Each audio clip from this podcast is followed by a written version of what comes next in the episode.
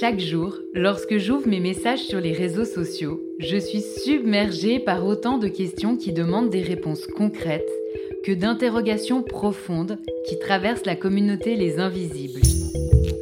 Face à l'impossibilité de répondre individuellement à chacune d'elles, et pour composer avec ma propre fatigue et les symptômes, j'ai choisi de partager mes réponses et celles d'autres invisibles en live sur Instagram pour rendre nos témoignages et nos réflexions accessibles au plus grand nombre. Dorénavant, ces moments de partage ne se limitent plus aux réseaux sociaux. Tu peux désormais les écouter quand tu le souhaites, où que tu sois, grâce à leur rediffusion sur ce podcast. Bienvenue sur le nouveau format Les Invisibles répondent. Bonne écoute Bonsoir à toutes et à toutes Salut C'est notre premier direct en amoureux. Et on a déjà une première personne qui nous rejoint. Coucou Alors du coup, c'est vrai que nous, on avait, on a senti le besoin de faire ce live ce soir pour plusieurs raisons. Euh, la première, c'est que je me suis rendu compte vraiment que euh, la majorité des questions qui m'étaient posées sur mon compte Instagram ou euh, en retour de mail à ma newsletter, eh ben c'était des questions qui touchaient vraiment euh, le couple, la relation amoureuse et euh, et on s'est dit mais il y a, quelque chose en fait à, en faire, il y a quelque chose à en dire parce qu'on voit que c'est souvent quelque chose qui est problématique en fait pour vous et donc, on, a voulu y répondre. Et peut-être, Mickaël, toi, tu peux aussi préciser pourquoi tu as décidé de répondre à, à ce live aujourd'hui avec moi. Oui, alors, euh, c'est vrai que moi, personnellement, je suis assez discret sur ma vie privée euh, sur les réseaux sociaux.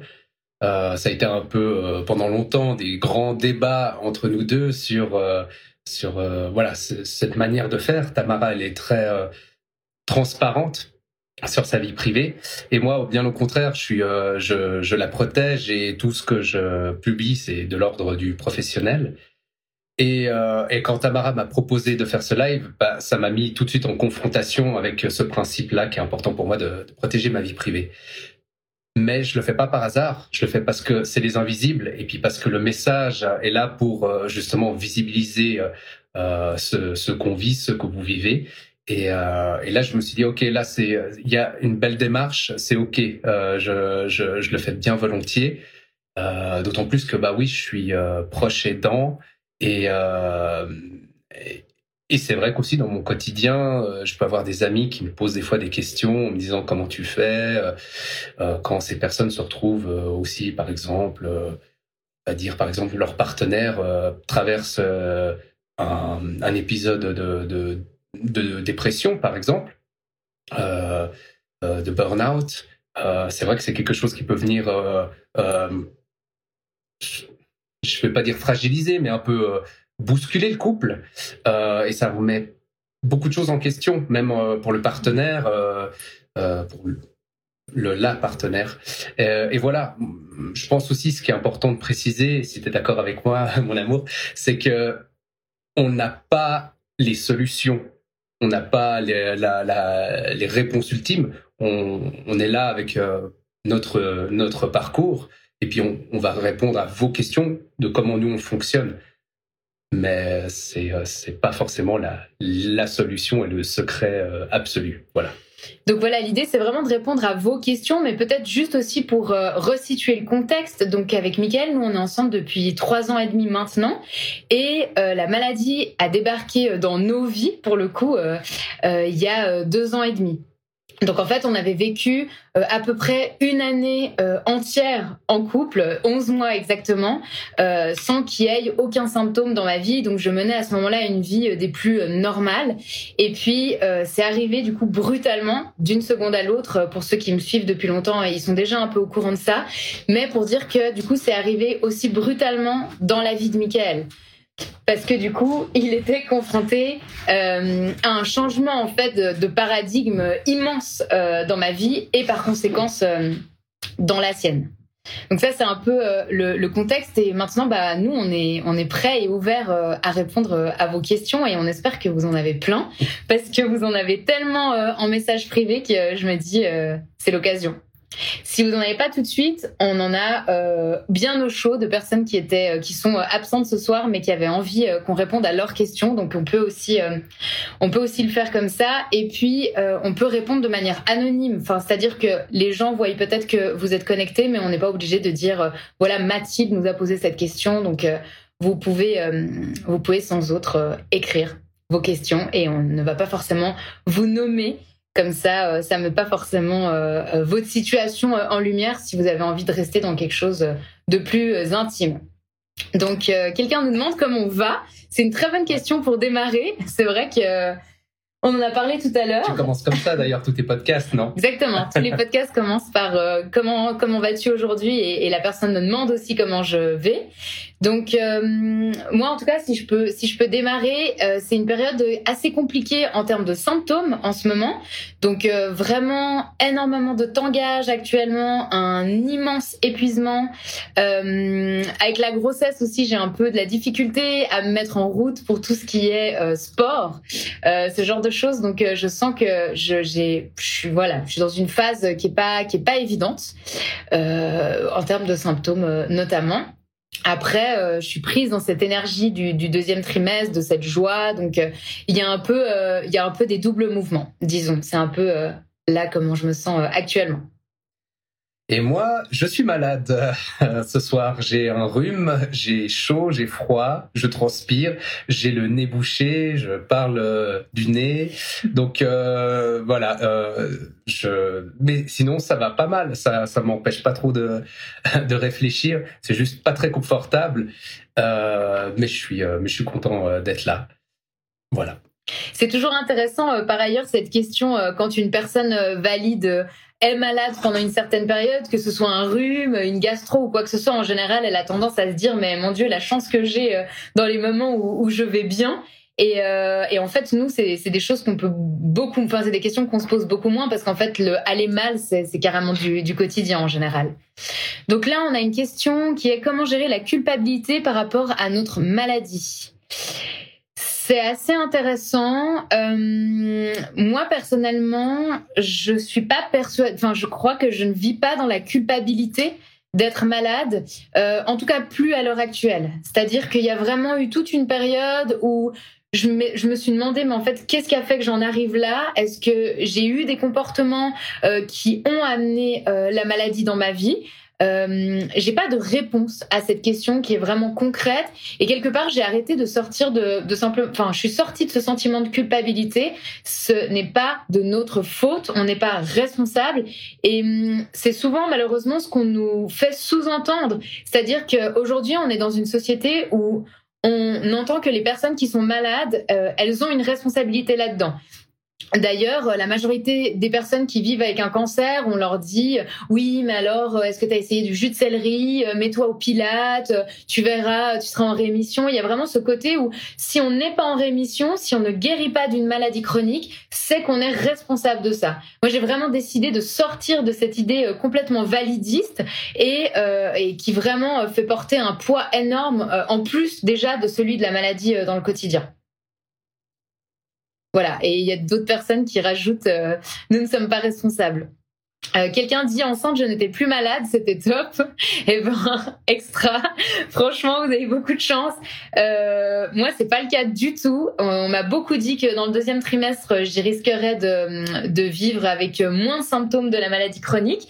Euh, j'ai pas pu expérimenter ça et en même temps, quelque part, je me dis, c'est peut-être une chance aussi parce que d'avoir été neuf mois sans symptômes et puis tout d'un coup, à l'accouchement, que tout se redéclenche, je crois pas que j'aurais été non plus très confortable, ça aurait été une sacrée baffe. Donc euh, je me dis bah au moins euh, ça reste ma norme, certes difficile, mais au moins il n'y a pas de faux espoirs. Euh, pour avoir été beaucoup dans le New Age, c'est clairement ce que l'on nous met en tête et c'est horrible. Ouais, c'est ça, c'est cette question de la responsabilité. merci de le rajouter, c'est vraiment ça. Toi, tu avais aussi euh, une question que tu as notée. Non, hein du, tout. J'ai commencé à noter, mais euh, tu, tu, gères très bien. Tu, tu gardes le fil, tu retiens et tout ça. Je voulais noter pour pas que ça se perde, mais euh, tu es une vraie professionnelle. et c'est vrai que par rapport au New Age, j'ai l'impression qu'il y a toujours cette, cette idée de trouver une réponse et une cause. Et, et que, en fait, peut-être des fois, c'est juste injuste et c'est comme ça et ça vient. Et qu'est-ce qu'on en fait? J'ai un un peu l'impression que ça sort comme ça aussi. C'est ça. Euh, euh, là, tu peux noter la prochaine question.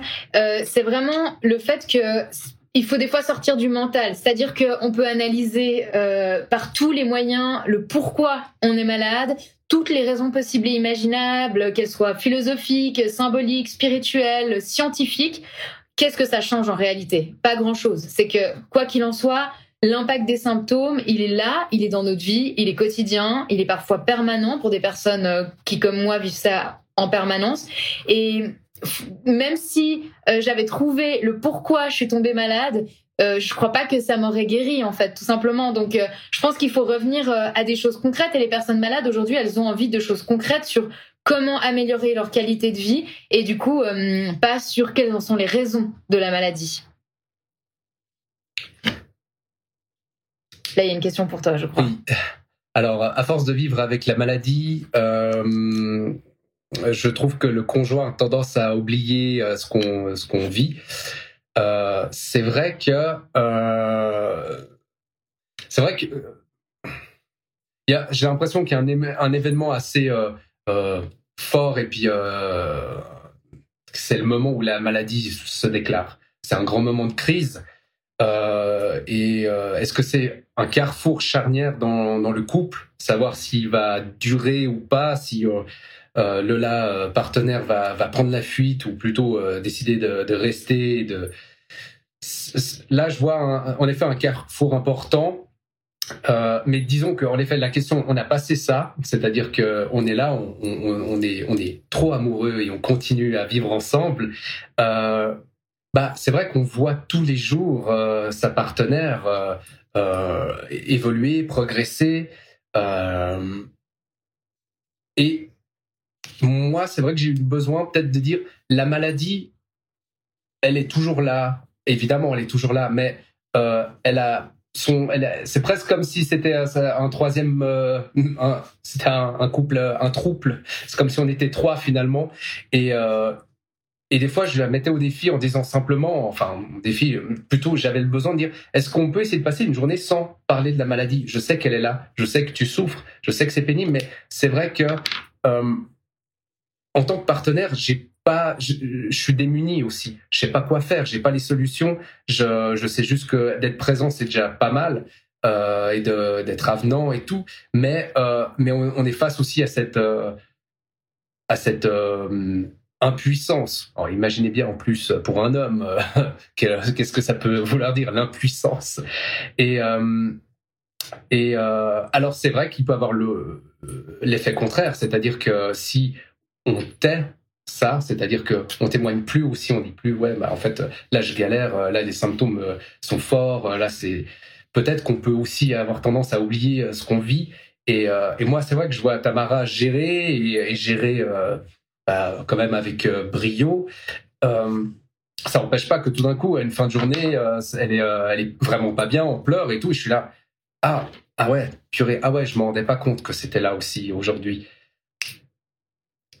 Ça a suscité euh, beaucoup d'autres questions, hein. mais j'avais envie de rebondir aussi euh, sur ce que Michael y dit. Euh, c'est vrai que lui, il m'a fait cette demande de pas tous les jours, tout le temps parler de la maladie. Ça reste une difficulté pour moi, malgré cette demande-là. C'est-à-dire que autant je peux ne pas lui évoquer tous les jours comment je me sens, où en sont les symptômes et ce genre de choses. Par contre, euh, vu que je suis tous les jours en rendez-vous médicaux, que ce soit euh, naturopathe, euh, nutritionniste, physiothérapeute, enfin voilà, c'est un large éventail. je vais, je vais tous les soirs lui faire un débrief en fait de ce que j'ai vécu dans la journée. Et je sais que ça c'est une chose qui peut être, qui peut être aussi pesant pour pour Michael parce que bah, en fait ça le ramène sans cesse à la question de la maladie. Et en même temps c'est la réalité de mon quotidien c'est-à-dire que bah moi au lieu de rentrer du travail euh, comme la majorité des gens lambda et de raconter euh, il y a tel collègue qui m'a encore fait chier euh, on m'a on m'a demandé des heures sup ou je ne sais eh ben moi je vais débriefer de là où j'en suis avec mes soignants quelles sont les nouvelles pistes qu'est-ce qu'on met en place de nouveau un régime des compléments alimentaires des choses comme ça. Donc c'est vrai que Euh, D'ailleurs, désolé mon amour, c'est vrai qu'il m'a fait souvent cette, cette demande, mais moi j'ai encore euh, du mal, en tout cas, à ne pas lui raconter ça. Donc même si c'est pas une plainte de ce que je vis, euh, c'est quand même relié à la maladie quelque part euh, les rendez-vous médicaux. Donc euh, donc ça c'est encore quelque chose où personnellement j'ai j'ai de la peine. Après, ce que j'essaye en général, c'est juste de lui indiquer où j'en suis avec les symptômes. C'est-à-dire que je me lève le matin et je lui dis voilà, ce matin je suis à 9 sur 10, c'est la cata, j'en peux plus. Euh, et puis c'est tout. En fait, c'est une info. Voilà, je lui donne l'info et puis j'attends pas qu'il me soigne, j'attends pas qu'il me répare, j'attends pas de solution. J'ai juste besoin de lui dire ta femme aujourd'hui, elle en est là.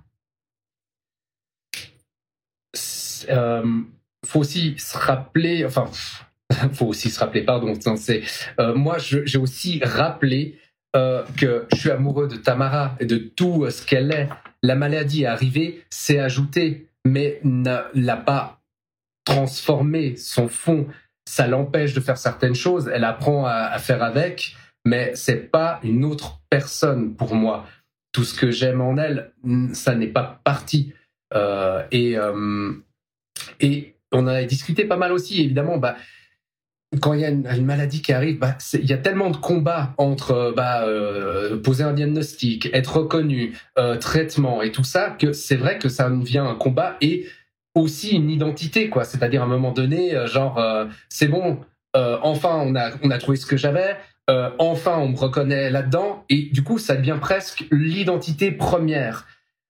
Et, et, moi, bah justement, non, faut se rappeler que non, c'est pas ton identité non plus, c'est ton combat mais c'est pas ton identité. Moi, je suis pas amoureux de ta maladie, ou je suis pas amoureux de, de toi malade. Je suis amoureux de toi dans ton fond.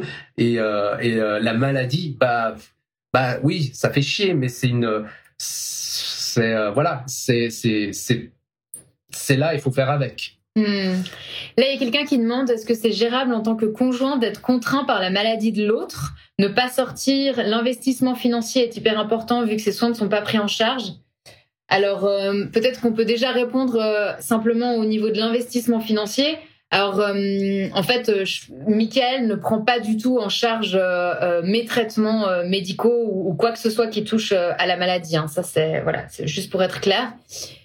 Et puis du coup, ne pas sortir, c'est une question assez intéressante en tout cas, moi, c'est une question que je trouve intéressante parce que je suis passée d'une vie hyper active euh, à être une fille très fêtarde, à ne pas louper une seule soirée du week-end, à quelqu'un de bah, hyper casanier euh, par mon choix.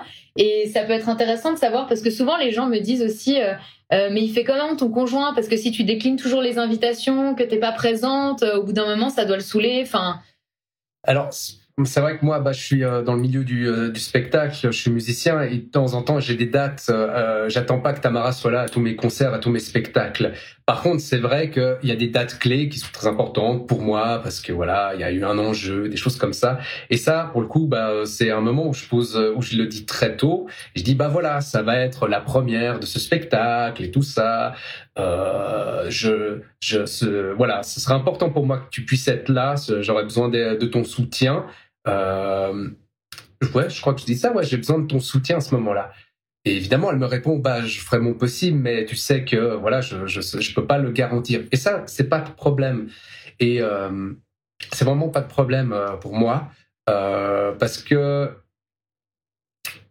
parce que parce que en fait euh, bah de temps en temps ça t'es là de temps en temps tu y arrives et puis euh, et c'est cool et et quand tu ne peux pas être là bah moi, je me dis pas que c'est contre moi, c'est juste la, situation, quoi. Et euh, je me pose la question, et du coup, je la pose. Est-ce que le, fait que je te demande ton soutien dans une soirée comme ça, c'est aussi une manière pour toi de d'être dans l'équilibre du soutien mutuel? Mmh. bah Pour moi, c'est valorisant et le fait de, de connaître, par exemple, euh, certaines dates clés, justement, à l'avance, euh, ça permet de m'y préparer. Euh, vous savez, euh, les nombreux malades chroniques le savent, il y a, y, a, de la fatigue chronique, voire de l'épuisement, hein, souvent assez permanent.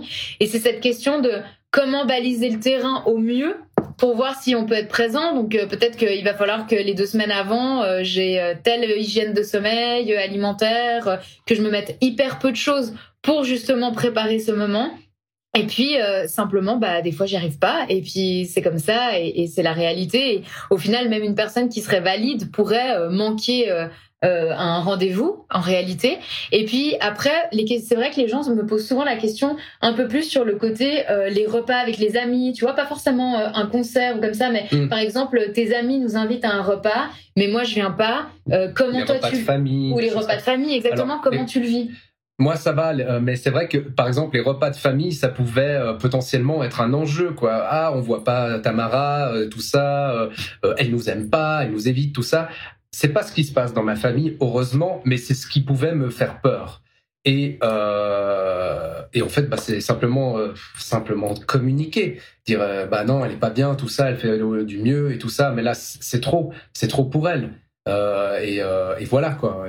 donc, ça reste dans la communication et, et et, euh, et, du coup, mon entourage est souvent, euh, quand Tamara peut pas être présente, et euh, tout de suite demande ah elle est, elle est pas bien ce soir, euh, elle, ça va pas pour elle. Ah non non, elle avait juste un autre truc de prévu depuis un moment en fait. mais là ça là ça va. Elle aurait pu être présente ce soir, mais elle a aussi d'autres trucs des fois et tout. Donc sa non présence n'est pas non plus synonyme de, de, de, pas bien quoi aussi. C'est c'est aussi intéressant ça. Mm. Je propose quelque chose. Euh, je, il y a eu beaucoup. Euh, je me permets, hein, même si c'est ton émission, hein, on est chez toi. Est-ce que je peux me permettre une proposition?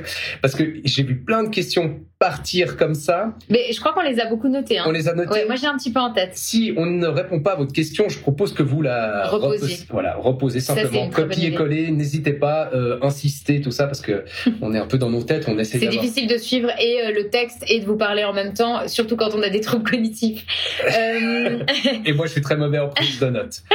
L'autre chose aussi, euh, par rapport à ces questions de, de repas et d'obligations, je pense que ça dépasse aussi la question de la maladie. Par exemple, Michael est quelqu'un qui s'écoute énormément. Euh, donc, c'est quelqu'un aussi, s'il va euh, répondre euh, une semaine à l'avance à une invitation, dire euh, voilà, ça je, je, viens chez vous pour un repas. Si le soir même, il est crevé, il est de mauvaise humeur, il a un coup de déprime, il va annuler. Donc, au final, de nouveau, c'est ce truc de se dire des fois, c'est même pas qu'une question de maladie, c'est une question de s'écouter. Et on nous a tellement forcé à honorer toujours les choses, que tout est une promesse, tout est une invitation, où il y a un enjeu d'une importance extrême.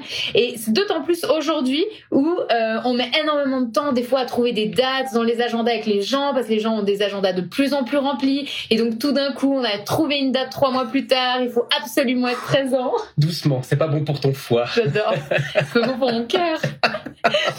et en fait, euh, je pense que des fois, il faut aussi simplement désacraliser euh, ces rendez-vous et se dire mais c'est ok de ne pas y aller. Pour moi, ce qui est hyper important, c'est de ne pas poser des lapins. C'est-à-dire que même si j'annule une heure avant, j'annule j'annule, je préviens, je ne serai pas présente. Simplement qu'il n'y a pas une personne qui m'attende à un endroit, à un moment donné, et je ne suis pas là. Sauf évidemment euh, si je suis aux urgences et que j'ai pas mon portable, on est bien d'accord. Mais donc voilà, c'est simplement euh, rester dans une question de respect avec les gens. Et puis je crois que les gens, euh, en tout cas pour ma part, ils ont compris aujourd'hui, c'est vrai, avec le combat que je mène avec les invisibles, que bah voilà, il y a tout cet invisible euh, avec lequel euh, je, je, je, suis dans la vie et, je ne peux pas euh, honorer du tout autant de choses qu'avant. Et si j'honore une invitation sur dix, eh ben je suis déjà heureuse d'honorer cette invitation sur dix. Pas sept, mais celle-là. tu, c'est tout. On a passé ces questions? Non, il y a quelqu'un qui disait et je trouvais très intéressant. Mon mari est mon aidant et c'est peut-être pas si bien que ça. Moi, j'ai envie de répondre euh, à ça. Euh, en effet, selon mon avis, hein, évidemment, vous faites chacun comme vous voulez chez vous et dans votre foyer. Euh, pour moi, ça a été essentiel, étant donné que ma santé mentale a extrêmement été impactée à partir du moment où je suis tombée malade, d'avoir des alliés qui soient autres que mon conjoint et autres que mes amis aussi. C'est vraiment, j'ai besoin de déposer ça chez des thérapeutes, chez des professionnels, chez des gens qui sont payés en fait à ça mhm. et qui ont des compétences pour recevoir. Et oui, il n'y a pas d'enjeu relationnel comme on peut avoir euh, avec l'entourage. Et donc cette question de, de, que le mari ne soit pas un aidant, pour moi, elle est essentielle. Moi, je demande vraiment pas à Michael de trouver des solutions pour moi, de me guérir ou de quoi que ce soit. Par contre, c'est vrai que je lui demande un peu d'écouter ma petite vie euh, tous les soirs euh, quand je rentre de mes rendez-vous médicaux. J'avoue. Mais ça, ça n'a pas changé. Avant et après la maladie. Non, j'ai toujours raconté ma petite vie. C'est juste que ma petite vie, elle a changé en réalité. C'est juste ça. C'est ça. Et toi, je sais pas ce que tu en penses. Je pense que ça pourrait être intéressant. De... Euh, bah, moi, ça me, ça me fait plutôt écho sur le fait que hum, que peut-être j'avais tendance moi aussi à hum, à garder pour moi, c'est-à-dire à pas euh, euh, à être un aidant euh, et enfin à soutenir, mais du coup à pas pas en parler autour de moi, c'est-à-dire ouais un peu par pudeur, par par envie de changer les idées par exemple. Et en fait, euh, et en fait, non. Moi aussi, j'ai besoin un petit peu de, bah, de, de, vider mon sac et puis dire ouais, c'est pas, c'est pas cool en ce moment. Euh, ouais, là, je m'inquiète euh, et tout. Et euh, donc, j'ai aussi appris moi à beaucoup communiquer autour de moi sur euh, mes états d'âme qui, qui, qui, puissent être qui, ça, comment dire, qui puissent être soit liés à, la situation du couple ou même moi simplement. Euh, voilà. Hmm.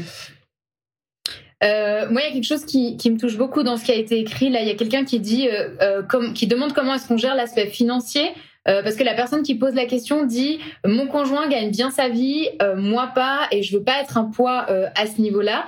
Donc moi je vais être vraiment sincère avec vous. on est en situation de précarité, donc en fait personne n'est vraiment un poids l'un pour l'autre ou du moins les deux, on est un poids l'un pour l'autre. Personne ne relève vraiment le niveau. Et, euh, et c'est quelque chose qui est très, très anxiogène dans notre quotidien euh, de couple, vraiment, vraiment. Quelque chose qui prend énormément de place de se demander chaque mois euh, est-ce qu'on va pouvoir payer les factures euh, voilà ces questions là euh, donc je sais à quel point en fait la maladie amène et crée des situations de précarité et ça, c'est vraiment quelque chose euh, pour lequel euh, je, milite encore en sous-marin actuellement. Mais il y a des choses qui vont sortir là autour parce que c'est vraiment, euh, vraiment humiliant, c'est retirer beaucoup à notre dignité, surtout quand on avait un salaire. Personnellement, j'avais un salaire, je gagnais bien ma vie. Donc tout d'un coup de se retrouver sans argent, avec la difficulté à payer ses factures, ses soins, c'est très très confrontant et en fait ça rajoute un stress dans une situation avec la maladie qui est déjà en réalité extrêmement stressante. Donc euh, moi j'ai envie de dire à cette personne, euh, vraiment si votre conjoint gagne bien sa vie, tant mieux. Euh, vous n'êtes pas un poids et en fait dans la relation, chacun peut compter l'un sur l'autre à des moments de la vie. Si tout d'un coup demain je gagne énormément d'argent, Michael comptera sur moi et vice versa en fait. Donc faut vraiment, je pense, enfin il faut arrêter de dire il faut, mais mais sincèrement dites-vous que l'argent, c'est une énergie sans partir dans un truc complètement perché. C'est une énergie. Pour l'instant, c'est lui qui vous soutient financièrement et un jour, ce sera peut-être vous. Et voilà, c'est on prend, on prend ce qu'on peut prendre dans la vie euh, au moment donné. Il y a quelqu'un qui te demandait si tu étais en colère contre moi ou euh, la maladie contre Chromie. La personne a demandé contre Chromie, euh, le personnage de mon livre pour enfants. Euh, non, je, réfléchis. Alors, clairement là, je dirais non. Je pense que j'ai été des fois en colère en me disant euh, est-ce que des fois, est-ce que la situation, est-ce que ça pourrait pas être plus simple des fois? J'ai fait le choix d'avoir une vie euh, donc d'indépendant, donc d'être à mon compte dans un milieu artistique, donc de vivre de ma passion. Donc ça demande beaucoup de sacrifices, de choses comme ça. Voilà, ça ça fait déjà qu'il y a beaucoup de, choses pas du tout euh, faciles à vivre. Euh, et là, en plus, il y a ça qui se rajoute, donc une maladie. J'essaie de faire un pont avec aussi l'aspect financier, c'est-à-dire que ça a été aussi peut-être pour moi un moment difficile aussi de dire que je peux en, plus je peux même pas être un soutien financier à un moment donné je peux même pas assurer un petit peu le le le, euh, ouais le le quotidien. Le, le, quotidien, financièrement, je peux pas nous faire survivre. Euh, allez, j'ai réussi à nous faire survivre, euh, survivre un mois. Mmh. En tant qu'indépendant musicien, j'étais très très fier. Voilà. Mais maintenant, il est coach de vie, alors peut-être ça va changer. Hein. Mais voilà, donc j'ai plutôt en colère contre la situation en me disant c'est bon, est-ce que est-ce que ça peut être plus simple dans dans la vie? Euh, Donc voilà, ça ouais, mais pas contre Tamara, non, vraiment pas. Euh, Peut-être que oui, j'ai des coups de sang, euh, justement, quand je disais, euh, euh, là, il y a trop de place pour la maladie, est-ce qu'on peut la mettre un peu de côté de temps en temps pour nous? Et voilà, ça rejoint ça pour moi. Et puis, tu as très vite posé tes limites. Moi, je me souviens particulièrement d'une conversation où, pour le coup, j'étais euh, dans la plainte, vraiment, où je lui disais, mais j'en peux plus, j'arrive pas à faire le ménage, j'arrive pas à faire manger, ça fait cinq jours que je suis alitée, je me sens comme une merde, vraiment, à être là-dedans, dans cette logorée de la plainte. Et là, Michael, il m'a dit stop, en fait. Il m'a dit, tu sors de ton bocal de culpabilité. Et il m'a dit... Ça, c'est des limites. et il m'a vraiment dit, euh, moi, j'attends pas ces choses-là de toi. Et c'est vrai que nous, on n'est pas euh, du tout dans un couple qui est genré au niveau des tâches. Euh, c'est-à-dire que moi, j'ai pas, en tant que femme, plus de charge mentale que Michael, déjà de base. Euh, donc voilà, chacun on a nos préférences, mais les deux on cuisine, euh, les deux on range dans le lave-vaisselle, ça paraît con, mais il y a encore des hommes qui ne le font pas de nos jours. Euh, la lessive. La lessive, on fait tout, voilà. Après, moi personnellement, je suis plus à cheval sur le ménage et lui sur le bordel. Sur alors le rangement. que, alors que ouais, alors sur, le rangement. sur le rangement. Alors que moi le rangement, je m'en fiche un peu. Donc on s'équilibre un peu chacun. J'adore. Mais euh, c'est vrai que c'est nécessaire et ça me paraît aussi important de parler de cette question-là de en fait, euh, déjà, la maladie chronique, c'est quelque chose qui concerne le plus des femmes. Et en plus de ça, la charge mentale, ça concerne le plus des femmes. Donc peut-être déjà revenir à une histoire d'équilibre au sein du couple. C'est-à-dire, avant de se dire, j'arrive plus à faire à manger pour mon mari, c'est de dire, est-ce que mon mari cuisine à 50% aussi? C'est vraiment cette question-là de de se rééquilibrer ça, ça, rejoint une question qui était justement euh, la logistique euh, de l'aidant, enfin, c'est-à-dire quand il ne le fait, quand il n'est pas dans l'aide de, de, la logistique, comme faire le ménage, les tâches ménagères. Là, j'ai l'impression que la question doit de toute manière se poser au-delà de la maladie. C'est euh, dans le mm. sens, c'est c'est pas parce que, enfin, le problème, il est déjà là avant la maladie, enfin en dehors de la maladie. Là, ça met en en lumière le fait que vous ne pouvez pas faire cette tâche-là, et du coup, si vous ne pouvez pas le faire, bah, c'est pas votre conjoint, conjointe euh, hein, qui, qui va le faire. Et là, il y a une question à, se poser euh, sur l'équilibre et, euh, voilà. Après, voilà, si, ça reste vraiment une question euh, hyper importante, euh, un peu chaude euh, entre vous, la question de, du ménage, faites appel à une aide extérieure si vous en avez les moyens financiers. Nous, c'est pas le cas actuellement, mais c'est vrai que dans une situation où il y a les moyens financiers, faites appel à une aide extérieure parce qu'au moins il y a cet aspect-là qui peut être réglé. Il peut y avoir, je sais pas comment ça se passe en France, en Belgique, au Canada, mais en Suisse, il peut y avoir aussi, si on est reconnu malade, selon quoi, des aides pour des aides au ménage en fait, qui sont remboursées. Donc n'hésitez pas aussi à aller un petit peu euh, fouiller euh, de ce côté-là. Voilà, par exemple aussi, euh, il y a une remarque. Il y a des choses, des tâches ménagères tout bêtes où c'est moins pénible pour pour l'un ou pour l'autre. on n'est pas obligé d'être dans le, dans le côté laborieux, on n'est pas obligé de toujours souffrir. Faire la vaisselle, ça me vide la tête. alors, ok, c'est cool, je vais le faire. Euh, et, euh, mais la tâche ménagère est quand même faite. On n'est pas obligé non plus d'être toujours dans la, dans la souffrance. C'est pas parce qu'on souffre pas en faisant une activité qu'on n'est pas en train de faire progresser le foyer, quoi. Hmm. Là, tu avais une question pour toi. Comment se préserver en étant présent, tout en étant présent à l'autre? Je pense que c'est pour nous deux, cette question. Euh, comment se préserver soi-même tout en étant présent à l'autre. Bah en fait, je pense que ça commence par le fait de se préserver soi-même qui nous permet d'être présent à l'autre. Euh, je repense à un ami qui euh, justement me disait mais euh, justement parce que sa partenaire était dans un, une phase de, de dépression et et ça l'envahissait. Et justement c'est parce que le sujet de, de la dépression était toujours là. Et euh, et, ça prenait tout le couple. Et j'ai posé la question de est-ce qu'ils ont un espace pour chacun, chacune, pour être simplement eux-mêmes, quoi, encore un petit peu, et euh, de se retrouver juste les deux sans que ce soit le sujet. Et, euh, et c'est vrai que c'est difficile. Donc la réponse était non, mais que c'était clairement une clé. Donc se préserver soi-même, c'est déjà, c'est vraiment la base. Il y a plein de citations comme ça, quoi euh, aime-toi toi-même avant d'aimer les autres, euh, je sais pas quoi, prends soin de toi-même. Enfin, il y a un truc comme ça. Le... Commencer par soi. Mais commencer par soi. Et se préserver, ça veut pas dire fuir. euh... même si peut-être à des moments il n'y a plus de solution, et je sais pas, c'est peut-être un message un petit peu trop pessimiste, mais se préserver, c'est-à-dire que moi je, dis à des moments, je peux dire genre, attends là, je suis là, je suis pas bien. Ça a été des sujets des fois aussi. Totalement. Par exemple, un sujet, voilà, typique. J'ai été malade euh, en janvier, euh, belle grippe, un truc, euh, grosse fièvre. J'ai dormi pendant trois jours non-stop. C'était vraiment intense. Et du coup, bah, je pouvais pas soutenir Tamara. Je peux dire. Vas-y, vas-y. et elle a pété un câble au bout du troisième jour. Elle m'a dit Ça fait trois jours qu'on vit à ton rythme. J'ai honte. Non, mais c'était dur et tout ça. Et moi, bah, évidemment, ça m'a mis en colère parce que ça a été un sujet très important pour moi. C'est Ok, tu es malade, mais je suis pas OK d'être infaillible. Je ne peux pas.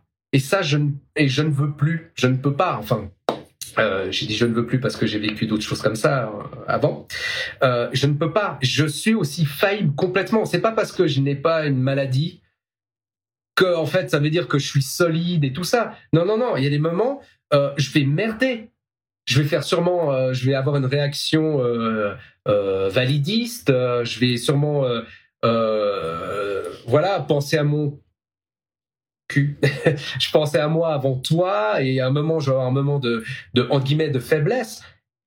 Mais ce qui est le plus dur pour moi, c'est que ce, soit reproché. Hmm. Non, mais je suis pas infaillible. Et là, je, je suis désolé, c'est trois jours que je crève de fièvre et tout ça. Si j'ai pas le droit d'être malade moi aussi de temps en temps, là, il y a un problème. Hmm. Bon, ben voilà, je l'ai dit, et ça a désamorcé, désolé, tout ça, nanana, et puis voilà, ça, ça a été une petite journée de colère et tout. Et, et, voilà, mais encore une fois, la communication. je pense que c'est vraiment notre force, cette communication. Après, c'est vrai que c'est une anecdote euh, sur laquelle il revient qui est assez honteuse pour moi parce que c'est pas la première fois euh, que je me rends compte que moi-même, je peux avoir un comportement un peu validiste, justement. C'est-à-dire que j'ai aussi euh, pour moi, Michael, c'est mon phare en fait, vraiment. Et donc autant c'est pas mon infirmier, et ça, je tiens quand même à le préciser, il n'est pas mon infirmier, mais c'est mon phare. Et je vois une nuance dans ce côté où vraiment, je peux vraiment compter sur lui, avoir cette confiance. C'est quelqu'un, euh, il dit quelque chose, il le fait, euh, il est présent, il est à l'écoute, il est bienveillant, il a vraiment euh, énormément de qualités. Mais ce qui fait, en effet, que tout d'un coup, quand il perd une de ses qualités parce qu'il a un moment de fragilité, eh ben je vais lui en vouloir. Et ça, c'est réel. Je me, je me souviens très bien que justement pendant cette période de fête où il était malade, je le voyais toute la, journée sur une couverture, je passais mon temps à faire la vaisselle, à faire à manger. Et en fait, moi, j'y arrivais pas.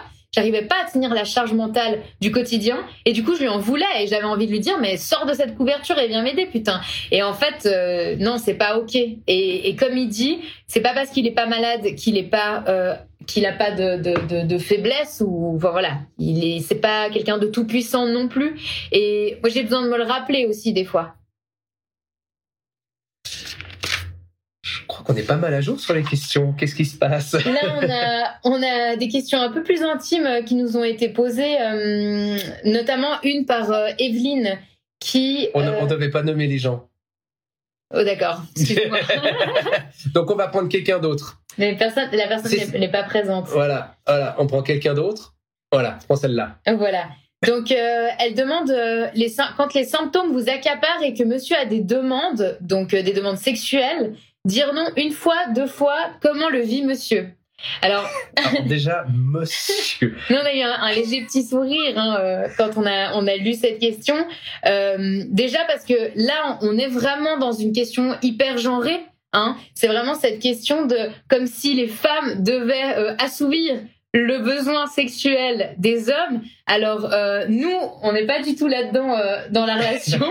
Euh, c'est-à-dire que je ne suis pas, je ne suis pas l'objet de Michael, je ne suis pas le, dépôt de sa semence, même si, même si je suis actuellement enceinte. et moi-même, j'ai des demandes et des besoins sexuels en fait. Donc en tant que femme, j'ai Enfin, je suis quelqu'un qui a une libido présente et euh, du coup les deux on, a des envies et les deux on sait euh, écouter les envies et les, le besoin de l'autre. Moi ce que je peux dire au niveau de la sexualité de manière très globale depuis que je suis tombée malade, c'est-à-dire que ça n'a absolument rien changé à la qualité de nos rapports sexuels. Même après trois ans et demi, on a l'impression que c'est encore notre première fois. Donc vraiment, il y a ce côté où ça n'a rien changé au niveau qualitatif. Par contre, ça a changé au niveau quantitatif. Alors c'est vrai que pour beaucoup de personnes, ils vont se dire bon bah voilà, après trois ans et demi, qu'il y ait moins de quantité, euh, euh, ça peut paraître tout à fait banal. Oui, euh, moi je sens que c'est pas tout à fait ça. Moi je sens vraiment que c'est la maladie. En fait, c'est l'extrême fatigue qui fait que je n'arrive pas euh, forcément à, à, avoir des rapports sexuels. Et je dis je n'arrive pas pas parce que c'est un objectif mais parce que euh, je suis quelqu'un justement qui va euh, ressentir du désir de la libido et je vais être frustrée moi-même de ne pas avoir l'énergie en fait de d'être dans une relation sexuelle qu'importe laquelle en réalité. Et donc limite c'est des fois chez moi que ça crée plus de frustration que chez Michael. Après, l'autre chose qui peut être ajoutée, je pense, par rapport à la sexualité, c'est aussi le regard qu'on porte euh, sur la relation sexuelle, c'est-à-dire euh, euh, c'est pas forcément que une pénétration, c'est pas forcément que le fait euh, de jouir. Donc il peut y avoir des échanges amoureux, sexuels qui sont différents. Il y a plein d'objets qui peuvent faire jouir très rapidement si on est crevé aussi. Hein, ça paraît tout bête, mais voilà.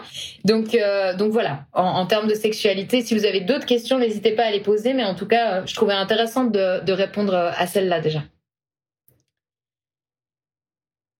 Et puis, toi, il y a une question qui t'a été posée. Alors, on n'est pas dans l'intimité euh, sexuelle là, mais c'est par rapport à tes collègues. Comment tu vis le fait d'avoir une femme malade?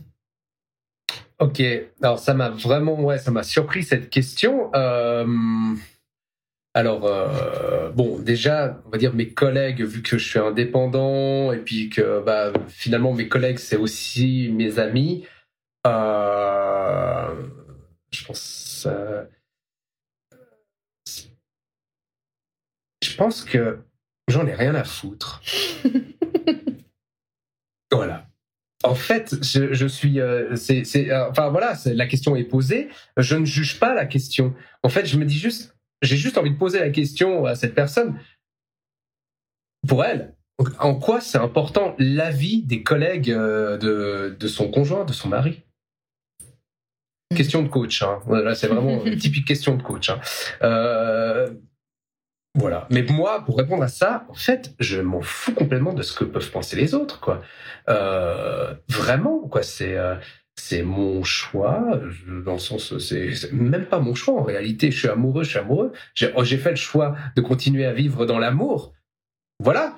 Euh, et si ça, s'il y a du jugement, si les gens me donnent leur avis comme ça, bah, je vais peut-être un peu leur rentrer dedans en disant euh, je t'ai pas demandé ton avis euh, et, euh, et puis fais gaffe à ce que tu dis. toi, tu te bats peut-être pour une cause autre, tu vois, le, racisme et tout ça. Là, là c'est du validisme ce que tu fais. Donc, fais gaffe à ce que tu dis. Voilà.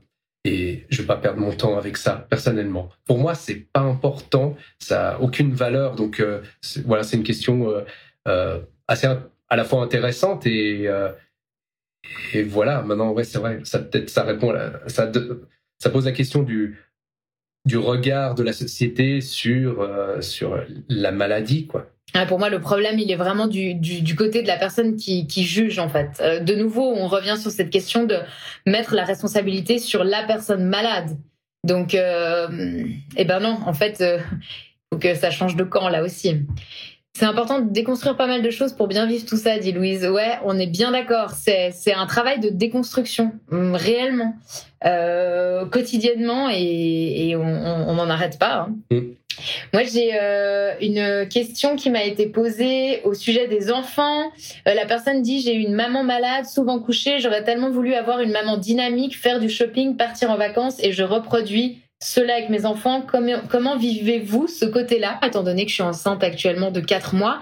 Et comme je l'ai déjà souvent nommé, c'est vraiment le pourquoi euh, j'ai écrit le livre Ma maman vit avec une maladie chronique, mais moi je la vois, euh, pour pouvoir avoir des outils avec les enfants. Pour moi, c'est inenvisageable de me dire que je ne pourrais pas avoir des outils pour évoquer euh, les symptômes avec lesquels je vis quotidiennement en permanence avec eux.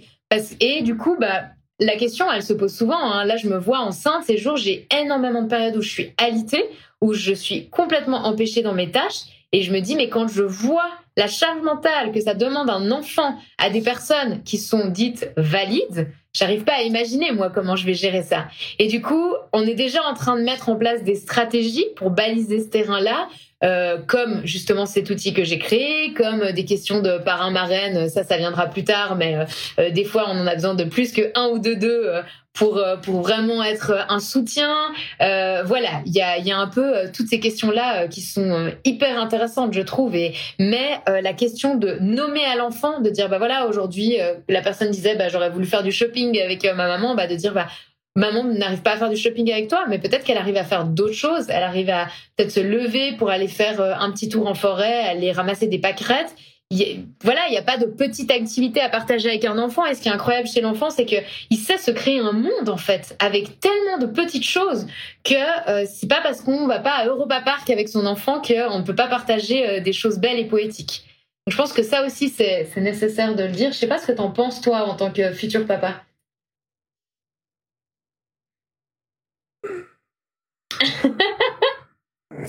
le cliché du mec qui a aucun avis, tu sais. euh, je, je, bah, en fait, je peux, j'ai pas l'impression que j'ai, je, je, peux me prononcer parce que.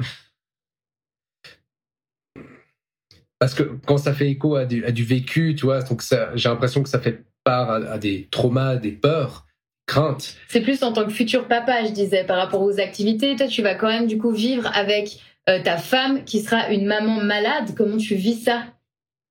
Je me suis pas posé la question parce que en fait c'est pour ça qu'on a fait un enfant c'est parce qu'on s'est pas posé les questions ah non mais dès qu'on se pose la question 30 secondes on ne fait pas d'enfant donc euh, ne vous mais quoi qu'il en soit mais malade ou pas malade ouais, ne vous posez pas la question hein, si on doit faire ou pas un enfant on n'en fait pas. La réponse est non, faut pas en faire. Hein.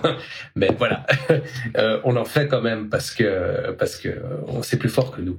Et euh, c'est euh, c'est pas une question que je me pose parce que ça fait partie de notre construction maintenant. Donc c'est notre évolution et c'est dire bah on va.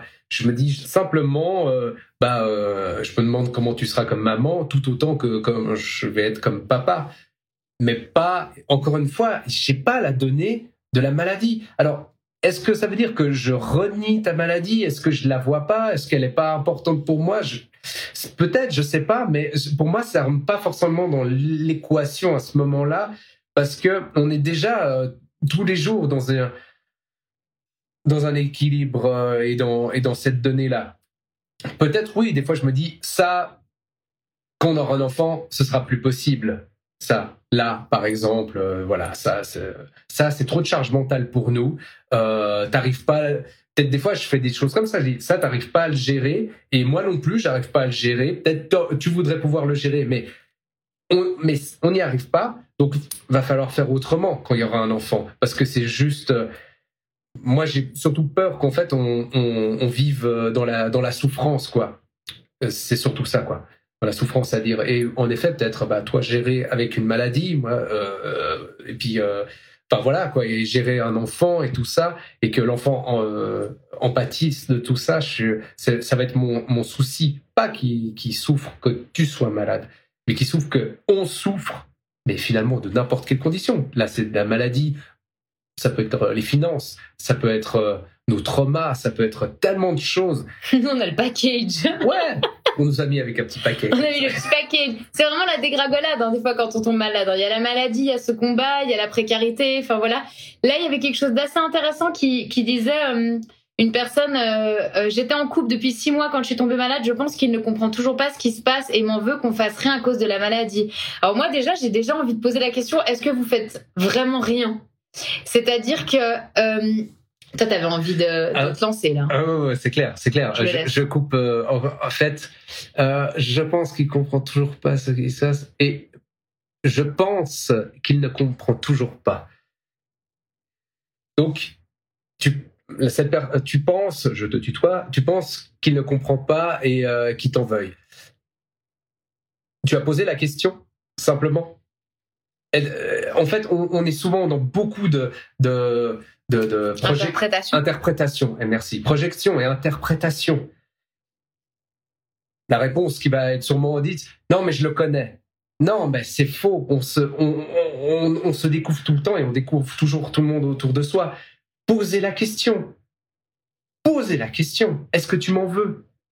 Sincèrement, je suis prêt à entendre. Tatati tatata. Enfin, cherchez d'abord l'information réelle. Parce qu'en fait, c'est ce que j'ai l'impression que j'observe depuis que tu euh, as créé les Invisibles, c'est qu'en fait les gens ils, ils, osent pas communiquer parce qu'il y a une honte, il y a, y a des, enfin il y a tellement de, trucs euh, qui, qui qui empêchent ça malheureusement.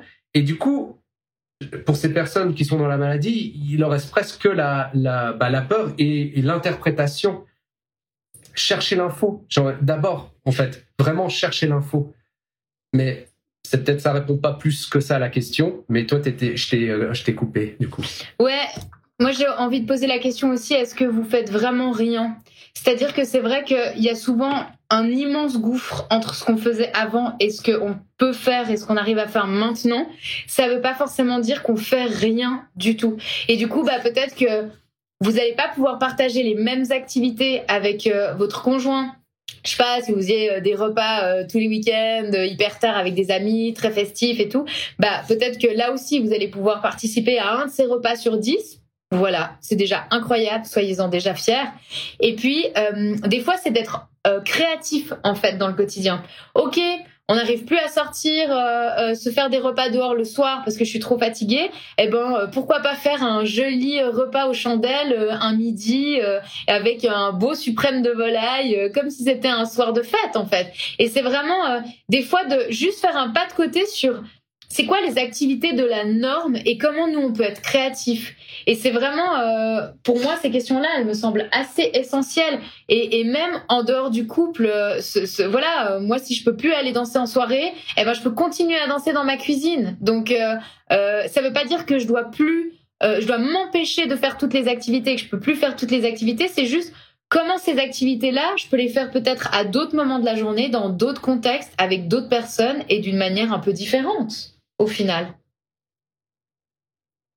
Qu'en penses-tu? C'est très difficile pour moi de suivre les questions, de suivre ce que tu dis et tout ça. Euh, et euh, je n'ai pas de. tu ne vas pas écouter. Euh, oui. je n'ai pas de, de, de troubles cognitifs. Enfin, je crois, mais du coup, en fait, peut-être ce petit rhume m'empêche un petit peu d'être bien focal et tout. Euh, et on sait d'ailleurs les virus à quel point ils empirent souvent les symptômes. Hein. Pour beaucoup de personnes malades chroniques aussi. C'est quoi mon je peux, je peux plus danser debout, alors je danse sur une chaise. Mais c'est exactement ça. C'est vraiment cette beauté de, de, de, de, savoir créer, en fait. C'est de, de faire un pas de côté sur la vision qu'on a des choses. Il a du mal à s'exprimer, je suis d'accord. Merci pour ce que vous dites, c'est vrai, je suis très positive malgré ma vie sociale coupée, je souffre d'une maladie inflammatoire. Ouais.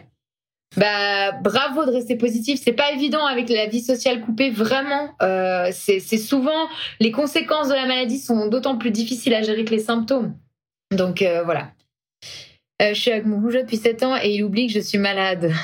Ouais, et, alors je vois un smiley avec des cœurs. Je sais pas si pour vous c'est plutôt une bonne nouvelle que votre conjoint oublie que vous soyez malade ou plutôt une mauvaise nouvelle. Après, c'est sûr quand quelque chose fait partie du quotidien, on peut pas y penser H24. Euh, euh, Michael va pas penser H24 au fait que je sois malade et, grand bien lui fasse. Hein, en réalité, euh, je pense que c'est important de pouvoir être sur autre chose aussi. Mais je te, aussi, je te pose la question est-ce que ça t'aide pas Enfin, c'est pas aussi agréable aussi pour toi que je ne vienne pas toujours avec cette question de de toi en malade, quoi? Non, je pense que c'est bien de d'avoir un semblant de vie normale en fait, vraiment cette sensation mm. d'être aussi un couple et, chacun euh, deux personnes singulières et, dans autre chose. Euh, là, il y a une personne qui dit que voilà, euh, elle a l'impression que son partenaire il a de la rancœur, on voulait voyager. la question du voyage me touche beaucoup. je suis une grande voyageuse dans l'âme. Je te laisse retenir cette question. Je suis une grande voyageuse dans l'âme. Je suis une plongeuse. Enfin voilà. Et, tout ça, j'ai dû complètement euh, arrêter. Et, et, je dois avouer que c'est quelque chose euh, qui me rend euh, qui me rend triste en fait. Vraiment. je vois juste là, mon père me disait que il allait partir au mois de juin en mer Rouge sur un bateau pendant une semaine faire de la plongée. C'est une activité qu'on partageait euh, à peu près une fois tous les deux ans euh, ensemble avec d'autres personnes à bord. Euh, c'est vraiment les plus belles parenthèses que j'ai vécues de ma vie et je peux plus les vivre en fait. Et, ça, c'est un deuil, c'est un deuil tout simplement. Il y a, même pas grand chose à, à rajouter. Ma maman m'a dit que ma sœur esquivait quand je parle de la maladie ou n'est pas à l'aise. Euh, les moments en famille où je ne suis pas bien car ça la fait culpabiliser d'être en bonne santé, ça m'a fait mal. C'est une bonne question de savoir euh, est-ce que les personnes qui ne sont pas malades dans l'entourage euh, culpabilisent d'aller bien? Mmh, Alors, ouais, c'est intéressant, c'est intéressant.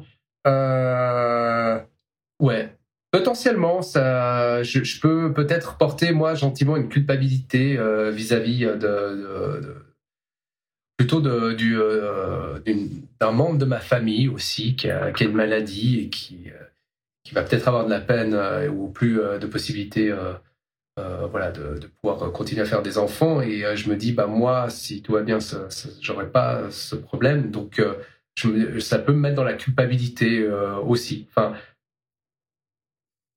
la tristesse. Ouais.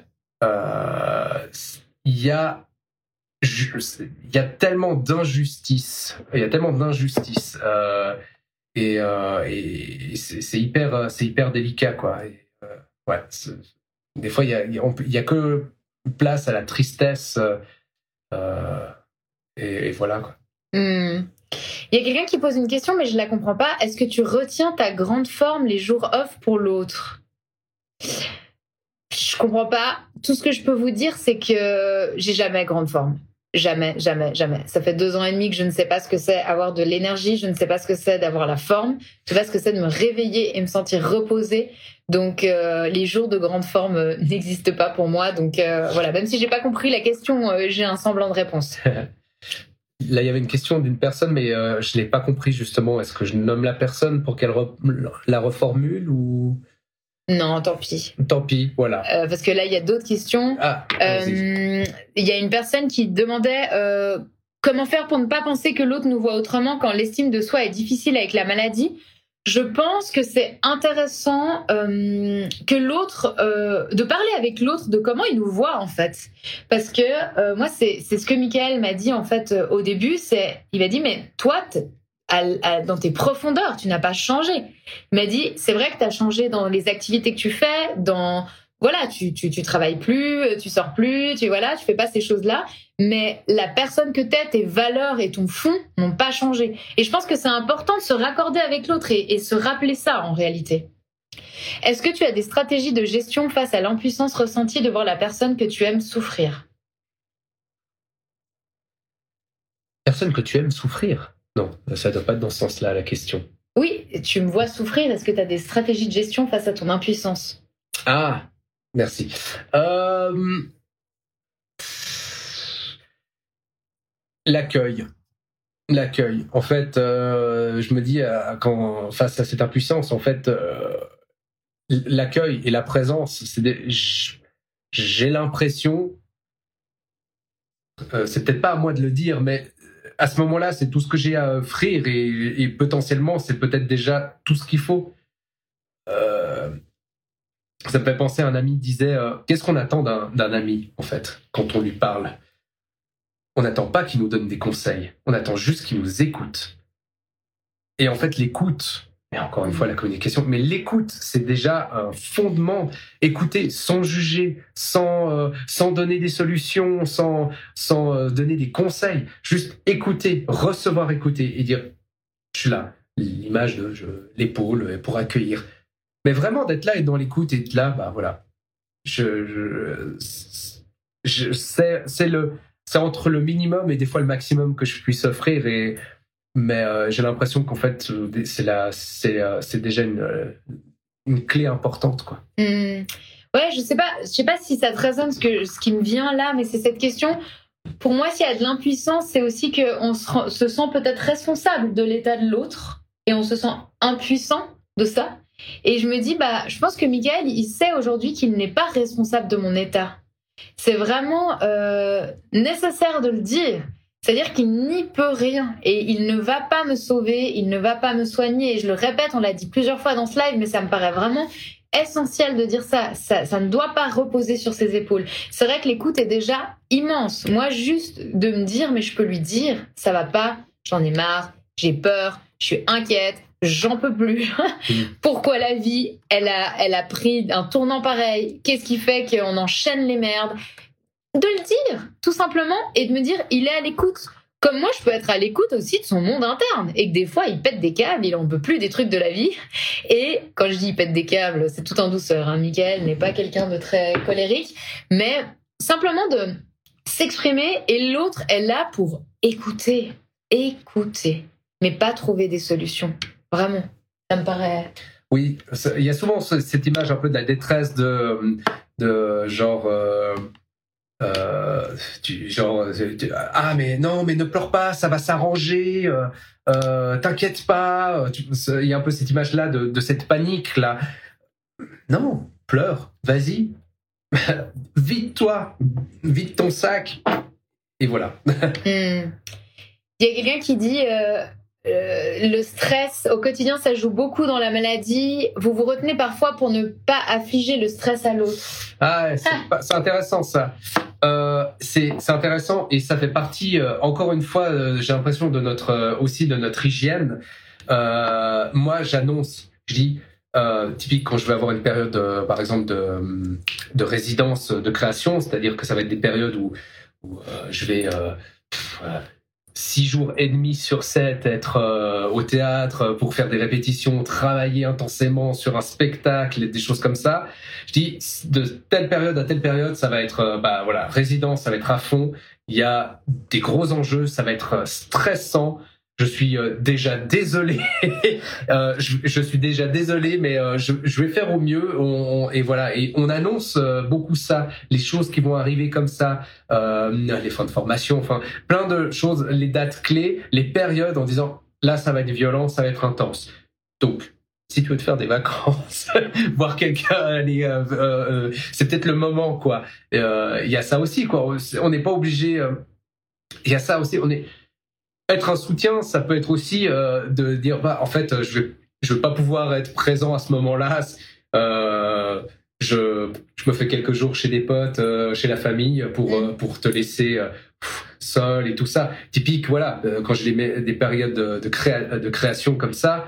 Je, je, je, suis un peu, je deviens fou. Il y a la musique qui tourne en boucle. Je suis dans ma bulle. Je suis le monde, rien que le monde est, est, est, hostile pour moi. Genre, ah, je, je, je, je, suis, je suis dans ma caverne, quoi, l'image de cette caverne où, où, je peux pas interagir avec le monde. Du coup, je rentre euh, à la maison et je peux être encore tout renfermé comme ça. Ça peut créer de l'inquiétude. Qu'est-ce qu'il y a? Qu'est-ce que j'ai fait? T'es pas bien? Mm. Tatati, tu m'en veux quelque chose? Non, c'est bon. Je te l'ai dit. je suis fatigué. Bah, on évite ça justement par prévenir. En fait, ça va être comme ça et et t'as besoin d'être souvent rassuré je ne t'abandonne pas, je ne t'abandonne pas. Hmm. Là, je vais être sollicité, je vais être euh, en mode solo dans mon crâne et tout ça. Donc désolé, euh, si euh, je suis moins attentif, moins euh, avenant, prévoyant comme ça, mais ça ne met pas en question mon amour et je suis pas en train de t'abandonner. Hmm. Mais c'est vrai que les deux, on peut avoir des moments où on est vraiment dans nos bulles, même si on est très fusionnel et qu'on est souvent ensemble, on, est, on peut être vraiment totalement dans nos bulles l'un et l'autre. Je, je, vois que tu lis une question. De... Non, mais... je t'écoute en fait, excuse-moi. Comme, comme, ça, tu peux aussi rebondir. Ouais. Mais et du coup, les deux, quand on est dans nos bulles, tout d'un coup, euh, on va poser la question à l'autre, euh, mais qu'est-ce qui se passe en ce moment? Ça va pas Enfin voilà, on peut être très vite insécurisé parce qu'on est tellement fusionnel, mais en fait, euh, voilà, c'est vraiment de nouveau communiquer, nommer et se dire non mais en ce moment je suis dans mon crâne, il ça, y, y, a, y, a trop de trucs dans ce crâne et puis du coup j'ai pas la place à l'autre. C'est un peu ça. Il ouais. y a une question qui t'a été posée qui était très euh, précise, hein, qui était pour toi. Euh, cher Michael, est-ce qu'en tant que partenaire d'une personne malade, tu te projettes pas autrement que si ce n'était pas le cas? Comment tu te projettes du coup? Non, pas du tout. Je crois que vraiment, mais c'est tellement, euh, c'est déjà tellement énorme euh, de, de, de faire l'effort de me dire je vais être papa. Euh, c'est déjà tellement abstrait que je, je peux pas faire l'exercice de me dire est-ce que je serais différent si Tamara n'était pas malade? On décide de le faire ensemble. C'est, ça rentre dans l'équation. Donc, je, je n'arrive pas à imaginer différemment. Et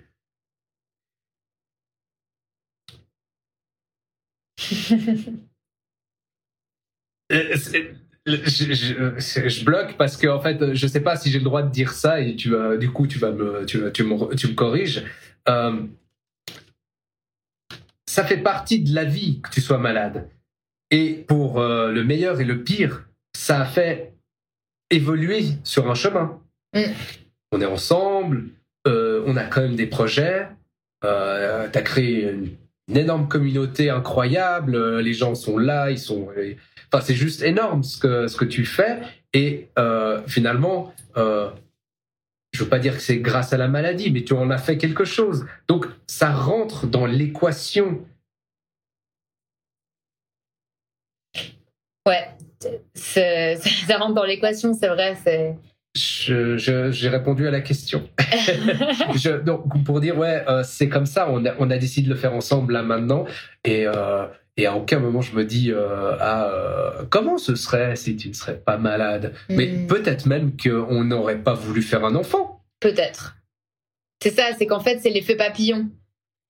C'est ce côté où tout s'emboîte parce que les situations ont bougé comme ça et elles bougent ensemble. Est-ce que la médiatisation a eu un impact sur votre couple ou était-ce une évidence pour vous deux ah, C'est trop intéressant ça. Pas une évidence pour les deux ça. La médiatisation. Euh... Je te laisse répondre, hein, parce que autant vous avez pu vous rendre compte que moi je suis très confortable avec cet aspect-là dans la vie, pour Michael, c'est plus compliqué. Il a introduit justement euh, ça euh, au début du live. Peut-être tu peux le rappeler. Ouais, je le rappelle. Moi, euh, pour moi, dans les principes, ma vie privée, c'est je la garde, je la garde dans le privé. C'est-à-dire que sur les réseaux sociaux, je ne vais pas parler de de ma vie privée du tout. Je la protège. C'est important pour moi. je parle que de ma vie professionnelle. Et euh, quand je vois Tamara qui euh, s'expose en train de pleurer, euh, bah, typique ça, c'est très difficile pour moi. Je lui ai dit plein de fois, je dis, si je reste abonné à ton compte, c'est pour te soutenir, c'est parce que c'est toi. Mais c'est trop violent, je ne peux pas te voir pleurer. Normalement, si... En fait, même, c'est difficile de voir quelqu'un pleurer comme ça. Via un écran. Via un écran. Parce qu'il me voit pleurer euh, tout le temps. Oui, oui, oui, via l'écran. Je suis là. Le fait que tu exposes ça au monde, ça, ça me déchire, quoi. Je, je pourquoi est-ce qu'on prend le temps de ça? Mais euh, euh, ouais, c'est, ça, me, ça me déchire. Et du coup, je, je suis personnellement, je suis pas très ok avec ça. Et, euh, et en même temps, bah, quand tu me témoignes, euh, quand tu me rapportes ce que les gens te donnent, te disent à ce moment-là, genre bravo, euh, moi aussi ça me fait du bien de pleurer, nanani, ou que les gens osent te confier des choses qu'ils n'osent pas normalement, qu'ils n'ont jamais osé confier, je me dis waouh, c'est une force. Et ça, c'est et ça, je dis bah bravo. En fait, Tamara, elle fait vraiment ce que je n'aime pas, c'est-à-dire parler de sa vie privée, tout ça, euh, jusqu'à euh, dans sa douche, en train de pleurer, dans son lit, tout ça. Mais en même temps, elle en, a fait un outil euh, des réseaux sociaux, un outil intelligent qui, fait justement, qui, fait que, vous, une grande communauté se, se reconnaisse et ose euh, ose communiquer quoi. Donc euh, euh, ouais euh, et du coup pour moi donc je à la base je, quand elle m'a proposé qu'on fasse ce live euh, pour parler de notre couple j'étais attends parler de notre couple au monde entier 35 personnes. Mais, mais c'est le monde vous êtes le monde. mais vous êtes le monde. Vous, vous êtes toutes et tous un, un monde quoi. C'est évident. Mais et puis j'étais non mais en fait ça se fait pas nulle part, ça se fait, ça se fait pas n'importe où, ça se fait via les invisibles. Si tu avais voulu faire ça avec ta page perso, j'aurais dit non. Bon, de toute façon, j'y fais rien sur ma page perso. Mais... Ouais, mais c'est le principe. Et, le principe est important. C'est le, le, fond est important. Et là, il est important pour, euh, pour moi. C'est, c'est pour la cause que je suis OK de parler de notre vie privée et de comment on fait l'amour. bah alors, vas-y. Comment on fait l'amour on, on, nous a pas posé la question. Bon, on attend vos questions. euh, sur comment on fait l'amour. Jusqu'à 21h30, moi, je commence à, à, fatiguer gentiment, donc on prend les, les dernières questions. Euh, comment avez-vous appris à communiquer euh, aussi bien dans le couple? On nous a posé la question, euh, est-ce que vous êtes suivi par un psy? Euh, Alors, moi, dans tout, moi, je suis suivie carrément par euh, des thérapeutes. C'est une hygiène de vie absolument essentielle pour moi. Et ça, même avant la maladie. Hein. Pour moi, il n'y a pas de, euh, de tabou autour euh, de la thérapie. Il n'y a pas de il y a, a pas de honte à avoir. Je pense qu'au contraire, vouloir toujours mieux se comprendre, évoluer, métacommuniquer, c'est quelque chose d'essentiel et, et c'est pas une tare. Donc euh, voilà, est-ce que toi, tu as une sorte d'hygiène aussi euh, un peu thérapeutique ou comment tu fais pour aussi bien communiquer? Parce que c'est vrai que toi, tu communiques extrêmement bien. C'est euh, ouais, alors c'est curieux, je pense c'est avec les rencontres, tout ça, les rencontres que j'ai faites dans ma vie, des personnes qui m'ont appris à métacommuniquer et j'ai avec le temps aussi un cercle d'amis masculins euh, très euh, sensible et, euh, où on parle vraiment des sentiments, tout ça. Donc j'ai cette chance-là d'être vraiment, ouais, d'avoir des, amis hommes auxquels on peut parler vraiment, ouais, de, notre vulnérabilité. et ça, je crois que c'est très précieux. Ça m'aide continuellement à, être dans, la métacommunication. Je, je, je, ne vois pas de, de psy. J'ai eu besoin pour des moments très précis euh, je suis allé, euh, ouais, je suis allé chercher de l'aide à des moments très précis et charnières dans ma vie, mais au quotidien, non. Par contre, le fait d'avoir euh, commencé une formation en coaching, ça a été, ça a été assez impressionnant. alors, ce n'est pas une thérapie, mais ça m'a fait énormément progresser. J'ai pu poser justement des, des blocages que j'avais et, et, et, et, pouvoir progresser là-dedans. Et du coup, je, des fois, je me dis, cette formation que j'ai suivie, euh, elle n'était pas chère parce que j'ai appris un métier et, euh, et j'ai progressé, j'ai pu déposer des choses très importantes que j'aurais dû, euh, j'aurais pu poser chez des professionnels comme des psys. Euh, J'en profite juste parce qu'il y a beaucoup de gens qui demandent s'il y aura un replay. C'est vraiment notre souhait. Sauf que moi, j'ai jamais fait de live. Du coup, je sais pas euh, comment enregistrer euh, cette vidéo. Donc, si quelqu'un a l'info, merci de me le mettre en commentaire juste à la fin. Comment je peux faire pour être sûr que cette vidéo soit enregistrée Je crois qu'il fallait le faire au début. Ah voilà. Mais oui, j'ai peur de ça malheureusement. Ah, j'en serais trop déçue. N'hésitez pas à me dire. Il euh, y a quelqu'un qui demandait comment avez-vous franchi le cap de faire un enfant euh, je crois qu'on a écouté vraiment euh, l'aspect, l'évidence presque biologique entre Michael et moi.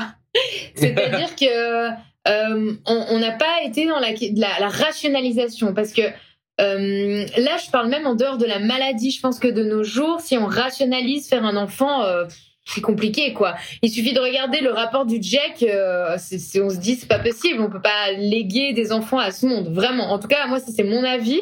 Euh, et cette question écologique euh, me fait peur. Euh, donc, euh, donc voilà, euh, dans un monde de stress où les, gens sont de plus en plus dans une santé mentale difficile. Enfin, donc c'est vraiment cette question de, ok, en fait, instinctivement, biologiquement, on a envie de s'accoupler pour faire un enfant. Ouais, il y a vraiment ce côté viscéral, quoi. On se dit, c'est animal. On se regarde et genre, mais c'est pas possible, quoi. Je, je, ouais, je, je fécondé, quoi. Vraiment, ça a été vraiment ce truc-là, vraiment. On a laissé la pulsion animale faire le travail. Euh, euh ouais, complètement. C'est vraiment ça. ça hein. Je crois qu'on a un côté très archaïque, hein, ouais. Michael et moi. Euh, euh, depuis le, la première fois où on fait l'amour, moi, je suis dans ce truc de j'ai envie qu'il me féconde. Hein, donc voilà, tout simplement. Moi, j'ai jamais eu, j'ai jamais eu, je crois, la envie de faire forcément un enfant. Et euh, bah, il y a eu la question qui me venait des fois en me disant, ouais, je crois que j'ai envie de transmettre quelque chose, un truc comme ça. Mais j'étais assez parti du principe que j'allais pas forcément avoir d'enfant dans ma vie, quoi. Mais avec Tamara, ça a été genre, euh, non, là, c'est pas possible, quoi. Phéromones, euh, il y a paranuptial. Non, c'est vraiment bestial, quoi. Et euh, ça, ça veut pas dire que ça doit se passer comme ça pour tout le monde, hein. C'est pas, mais c'est comment ça se passe pour nous, voilà. Hmm. Je vois que Sarah nous dit quand tu vas terminer le live, il y aura la possibilité de le partager sur ton fil. Super. Je sais même pas comment le terminer, mais merci Sarah parce que chaque fois tu nous coaches, tu nous as appris à faire des, à faire des réels et tout ça. Euh, la team qui rationalise dans le chat. Mince, je comprends pas tout ce que vous écrivez, mais je vous adore. Dans le, dans le chat. Ah Là, la team qui rationalise pour faire des enfants. Ah. et dans le chat. Je pense ça veut dire. C'est bien, c'est bien. Faut pas tous en faire des enfants. Mais après, c'est vrai que la, la, personne posait vraiment cette question par rapport aux symptômes. Et de nouveau, euh, je crois que il y a, y a un bout de, de se laisser surprendre. Euh, euh, bah, la vie m'a tellement surprise en m'amenant une maladie d'une seconde à l'autre, vraiment, que je suis d'accord de me laisser surprendre, mais quelque part dans tous les aspects qu'elle m'amène. C'est que autant elle peut m'amener des choses les plus hardcore qu'elle peut m'amener les choses les plus belles. Et j'en sais rien, sincèrement, comment je vais vivre cette parentalité, cette maternité. Je ne peux pas dire. Peut-être que je vais faire euh, euh, une dépression postpartum. Peut-être que ça va être la plus belle chose de ma vie et que ça fera passer les symptômes en second plan. En fait, j'en sais rien. Et je décide de me laisser surprendre, en fait. Je crois que le secret, il est vraiment là. Et, euh, et de toute façon, dans aucune situation de la vie, on peut savoir à l'avance comment elle va se passer. Il y a des parents qui ont des, futurs parents, enfin des parents qui ont toute leur vie eu envie de faire un enfant, c'était l'évidence la plus totale. Et un jour ils les ont eus, ils les ont plus voulu, ils les ont maltraités, négligés. Donc, euh, je pense que vraiment, euh, on n'a pas de réponse. On, tente la vie en fait, on ose cette vie, on essaye. Moi personnellement, j'ai peur d'avoir une dépression postpartum. Vraiment, je, ça va être enfin voilà on est dans une situation de vie avec plein d'incertitudes euh, c'est intense et tout. Euh, on le on le veut. Euh, la, fausse couche a été très violente pour moi. Je porte encore énormément de tristesse. J'ai j'ai peur de, de qu'il y a vraiment un chamboulement hormonal et et et euh, émotionnel en moi et j'ai peur d'avoir une, une, dépression postpartum. Et encore une fois, on va pas poser la question à l'homme, on va poser la question à la femme, ou on va s'attendre que ce soit la femme qui va l'avoir. Euh, et puis encore une fois, bah, vis-à-vis de, la maladie, bah voilà, on s'est euh, concentré là-dessus. Et ça me remet je veux pas jouer la victime du tout, hein, mais ça me remet encore sur une crainte que j'ai, c'est de ne pas avoir le droit d'être euh, être infaillible, euh, de pas le droit d'être faillible. Hmm. C'est ça. Et, je me dis, waouh, ça va être intense. Tamara va accoucher, ça va être. Euh, et moi, si je suis pas bien, qu'est-ce qu'est-ce qui va se passer? Mm. Voilà, donc euh, ouais. Je crois qu'on on est réaliste aujourd'hui et on sait que les deux, on peut composer en fait avec des choses qui sont difficiles, euh, maladie ou pas. Euh, t'es, t'es, une personne qui a une grande sensibilité aussi, les chamboulements de la vie t'impactent, euh, t'es quelqu'un d'hyper empathique. Donc voilà, oui, tout peut arriver, ça peut être difficile. La parentalité, elle peut être difficile, on peut se dire mais qu'est-ce qu'on a fait? Mais on a été d'accord de se lancer dans ce challenge. Moi, comme j'ai dit, voilà, là où j'avais besoin de baliser le terrain, c'était de me dire, punaise, il me faut des outils pour mes enfants. C'est vraiment, euh, il, existe quoi pour les accompagner et leur parler de ce que je vis? C'est vraiment ça. Et il y a quelqu'un qui dit, une étude est sortie sur le sujet, 15% des mères font une dépression postpartum, 15% des pères aussi. Bah voilà. Merci. C'est voilà. Devenir parent est une expérience qui se vit à l'instant, rien n'est prévisible, donc vivez-le. C'est juste, je pense, hein, et, encore nous, euh, bah on, verra bien comment ça se passera. Il nous reste 12 euh, minutes avec vous, euh, même 11 minutes, donc volontiers pour les dernières questions. Et je vous remercie d'ailleurs pour tous les jolis messages que vous nous envoyez là par rapport à la grossesse, au bébé. Vraiment, c'est juste adorable, ça fait du bien. on me demande si mes symptômes sont plus forts depuis ma grossesse ou ils restent inchangés il reste inchangé, c'est-à-dire qu'il y a vraiment des jours où ils sont affreux, il y a des jours où c'est à peu près gérable, c'est voilà, il y a il y a pas de il y a pas d'amélioration en tout cas. Euh, et quelqu'un dit chez nous, on en a fait une chacun. Je de dépression postpartum, j'imagine. Ah voilà, ouais, voilà. C'est ça, fait partie des réalités, c'est des chamboulements hormonaux et puis euh, et puis voilà. voilà.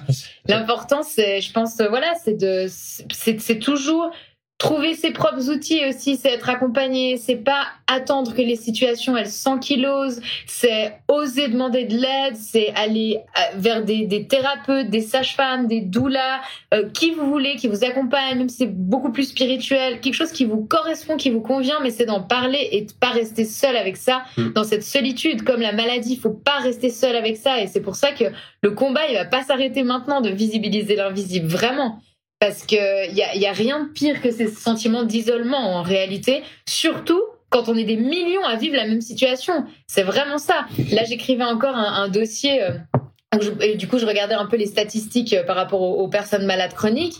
C'est c'est incroyable parce qu'en Suisse et en France, il y a entre 38 et 40 des personnes adultes qui vivent avec des maladies chroniques. Alors évidemment, elles sont pas du tout euh, euh, comparables. Il y a des personnes chez qui ça ça a pas un grand impact sur la qualité de vie, d'autres immensément. Mais simplement dire, ça existe et ça touche des millions de personnes. Vous êtes présents l'un pour l'autre, c'est ce qui importe, tout ira bien. Les enfants prennent de l'énergie, mais ils en donnent beaucoup aussi. c'est clair, on, se réjouit de voir ça. Euh, on nous donne des conseils de BD, c'est super. Quand les symptômes sont plus forts, as-tu peur pour la suite? Es-tu plus pessimiste sur la suite de la grossesse? Oui, bien sûr, bien sûr, bien sûr. Euh, je suis pas forcément plus pessimiste sur la suite de la grossesse parce que euh, moi, je suis habituée à vivre euh, dans la douleur, les difficultés, les symptômes. Euh, là, je, je, suis plus pessimiste, c'est sur, c'est sur ma future vie en tant que maman. En fait, c'est vraiment ça. C'est me dire, j'ai pas réussi à faire une lessive depuis une semaine. Quand j'aurai un bébé, je devrais faire une lessive 10 lessives par jour. Donc c'est là où ça me fait peur, clairement. Et, et je crois que cette peur, elle vit en moi. Et c'est OK, en réalité. C'est juste de me dire, elle est là et, et je prétends pas tout savoir. Et voilà, on verra bien sur le moment. Des bisous à vous deux, des câlins au petit plongeur. Ah, le petit plongeur vous remercie. Et on a reçu aujourd'hui, par ailleurs, euh, le petit euh, Bola qui vient euh, le frotter et lui faire un peu de, de petites mélodies. Voilà. Je pense qu'on va gentiment euh, s'arrêter. Je vois qu'il n'y a pas forcément euh, de nouvelles questions là. De questions. En tout cas, euh, c'est un moment hyper précieux avec vous. C'est la première fois qu'on faisait ça et je sais pas comment toi tu l'as vécu. C'était ouais, alors c'était c'était intense. je suis impressionné comme tu arrives à, suivre ça, à être bien focal et tout. c'est intense. C'est c'est vraiment chouette de voir la réactivité avec avec euh, la communauté. Euh, j'espère que ça a été intéressant, utile, pourquoi pas, et, que, voilà, que ça, m'a bien plu en tout cas. Trop bien. Si on a réussi à faire en sorte que Michael, les lives lui plaisent et parler de son intimité, c'est un grand pas. Euh, la fatigue m'emporte, vous dites, bah moi aussi, ça commence à être très compliqué. Je sors du mal de débarquement, j'ai vécu l'enfer pendant sept mois. Vous sortez du mal de débarquement, mais incroyable. J'aimerais bien que ça m'arrive un jour aussi. Euh, donc voilà, on va s'arrêter là. Euh, comme d'habitude, il y a, ça, relance, tout, y a tout qui arrive. Ah, Est-ce qu'il y aurait un peu euh, des sentiments d'abandon là Ça relance à bord. Euh, comme d'habitude, c'est important pour moi quand je m'exprime en, en, public de rappeler euh, que voilà, c'est pas parce que j'étais souriante, c'est pas parce que j'ai eu l'impression d'être énergique, de répondre à toutes vos questions que je vais bien. Euh, comme je disais euh, en début du live, euh, c'est compliqué pour moi ces jours. Vraiment, je suis dans une mauvaise phase. Donc, on se rappelle, même vous qui êtes malade chronique, rappelez-vous que c'est des maladies qui sont invisibles, donc on ne voit pas. Donc, je ne, je ne peux pas vous montrer les symptômes, comment je les vis, mais ils sont présents. un live comme ça, ça peut mettre des jours pour moi après derrière de m'en remettre.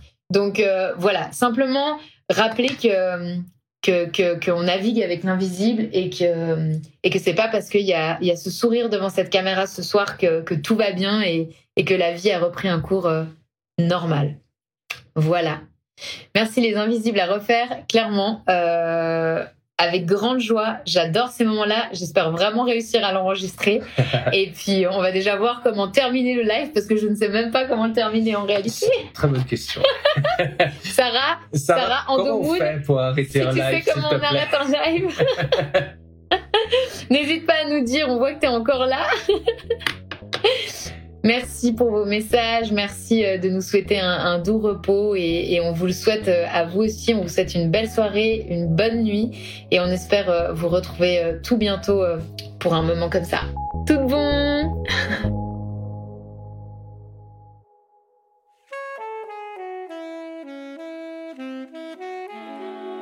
Merci de soutenir ce podcast en vous abonnant pour ne manquer aucun épisode et en lui donnant 5 étoiles sur vos plateformes d'écoute préférées. Rencontrez mes invités et découvrez tous les engagements de la communauté Les Invisibles sur le compte Instagram Les Invisibles Podcast. Ensemble, continuons à visibiliser l'invisible.